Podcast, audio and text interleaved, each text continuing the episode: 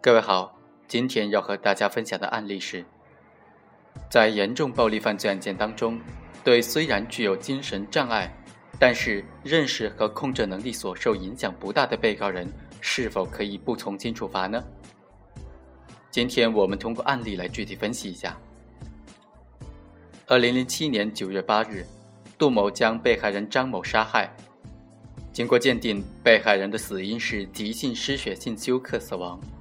另外查明，杜某患有轻度精神发育迟滞伴精神障碍。在本案中，被告人杜某患有轻度精神发育迟滞伴精神障碍，其作案时被评估为部分刑事责任能力，具有法定的可以从轻处罚的情节，但是其所犯故意杀人罪罪行极其严重，具备刑法规定的死刑适用条件，因此对被告人杜某是否适用死刑，并且同时适用刑法第十八条规定的予以从宽处罚呢，则成为本案争议的焦点。一种意见则认为，被告人杜某犯罪手段特别残忍，犯罪后果特别严重，社会危害性极大，在当地引起极大的民愤。杜某具有轻度的精神发育迟滞伴精神障碍，但是对其作案时的辨认和控制能力影响不大，不足以对其从轻处罚，因此呢，应当可以判处死刑立即执行。另外一种意见则认为，被告人杜某罪行确实严重，人身危险性也很大，但是根据鉴定意见及相关证人证言，杜某属于部分刑事责任能力人，他的辨认和控制自己行为的能力明显的弱于常人，因此应当依照刑法第十八条规定的对杜某从轻处罚，不应当判处死刑立即执行。综合来看，我们认为第一种观点更加可取。首先，从罪行严重程度来分析，应当判处被告人杜某死刑立即执行。我国刑法规定，死刑只适用于罪行极其严重的犯罪分子。罪行极其严重是适用死刑的前提，罪行未达到极其严重的程度的，则不能适用死刑。对于罪行极其严重的认定，应当从犯罪的动机、犯罪的手段、犯罪的对象、犯罪的后果、人身危险性程度等等多方面进行综合的考量。纵观杜某的杀人过程，可以清楚地看到其犯罪动机十分的卑劣，杀人犯意十分坚决，杀人的手段特别残忍，杀人的后果也特别严重。其又曾经因暴力犯罪被判刑，平日里横行乡里，还敲诈村民钱财，主观恶性和人身危险性都极大，因此确实是属于罪行极其严重的犯罪分子，论罪应当判处死刑。第二，从审判效果来看，判处被告人杜某死刑立即执行，能够获得更好的法律效果和社会效果。对于那些严重侵犯公民人身权利、严重影响人民群众安全感的暴力犯罪分子，依法应当判处死刑的，必须坚决判处死刑。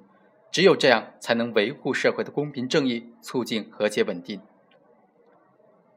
第三，根据刑法第十八条的规定，如果所实施的犯罪受到辨认和控制能力减弱的影响，则可以根据其所受影响程度的大小，决定是否从轻或者减轻处罚。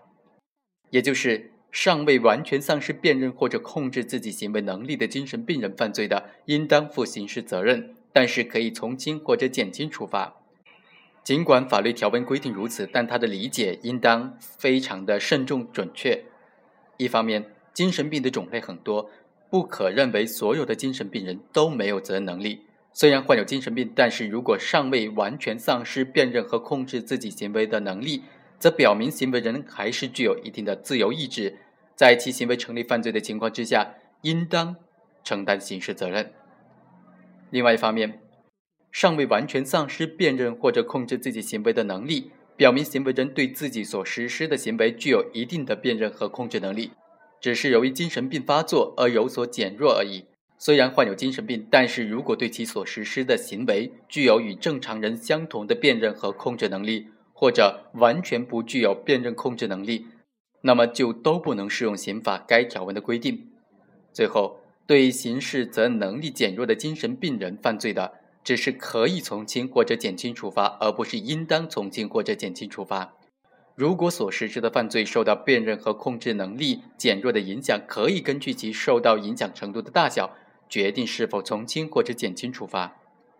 精神障碍对行为人行为能力的影响也有大小轻重之分，对于有较大影响的，对行为人应当减轻处罚或者在法定刑幅度之内从轻处罚的，而对于影响比较小的，对行为人则可以不从轻处罚。刑法并没有规定对限制行为能力人一律从轻处罚，对于罪行极其严重而且辨认和控制能力没有受到明显减弱的犯罪分子，则可以不予从轻处罚。这种理解呢，其实并不违背立法的本意。就本案而言，被告人杜某的精神障碍对其辨认和控制自己行为的能力影响比较小。根据本案证据，杜某有性意识，平日里能够独立的劳作，生活能够自理，喜欢赌博，爱贪小便宜，还有敲诈勒索村民钱财的行为。在本次作案过程当中，杜某动机清晰，目的明确，作案对象、作案过程均具有显著性、针对性，作案之后能够逃离现场，有自我保护的意识。归案之后，回忆和如实供述犯罪，犯罪的经过以及犯罪的种种情节都能够清晰地表达出来，这些都可以清晰地表明其在实施故意杀人犯罪时具有与正常人基本相当的辨认能力和控制能力，其精神障碍对其辨认和控制自己行为的影响是比较小的。因此，对杜某这种犯罪动机卑劣、主观恶性和人身危险性极大、犯罪手段特别残忍、犯罪后果特别严重，确实属于罪行极其严重的重大暴力犯罪分子，依法应当判处死刑立即执行，充分体现罪行责相适应的刑法基本原则，也充分发挥了刑法惩治犯罪、保护人民、维护社会稳定的基本功能。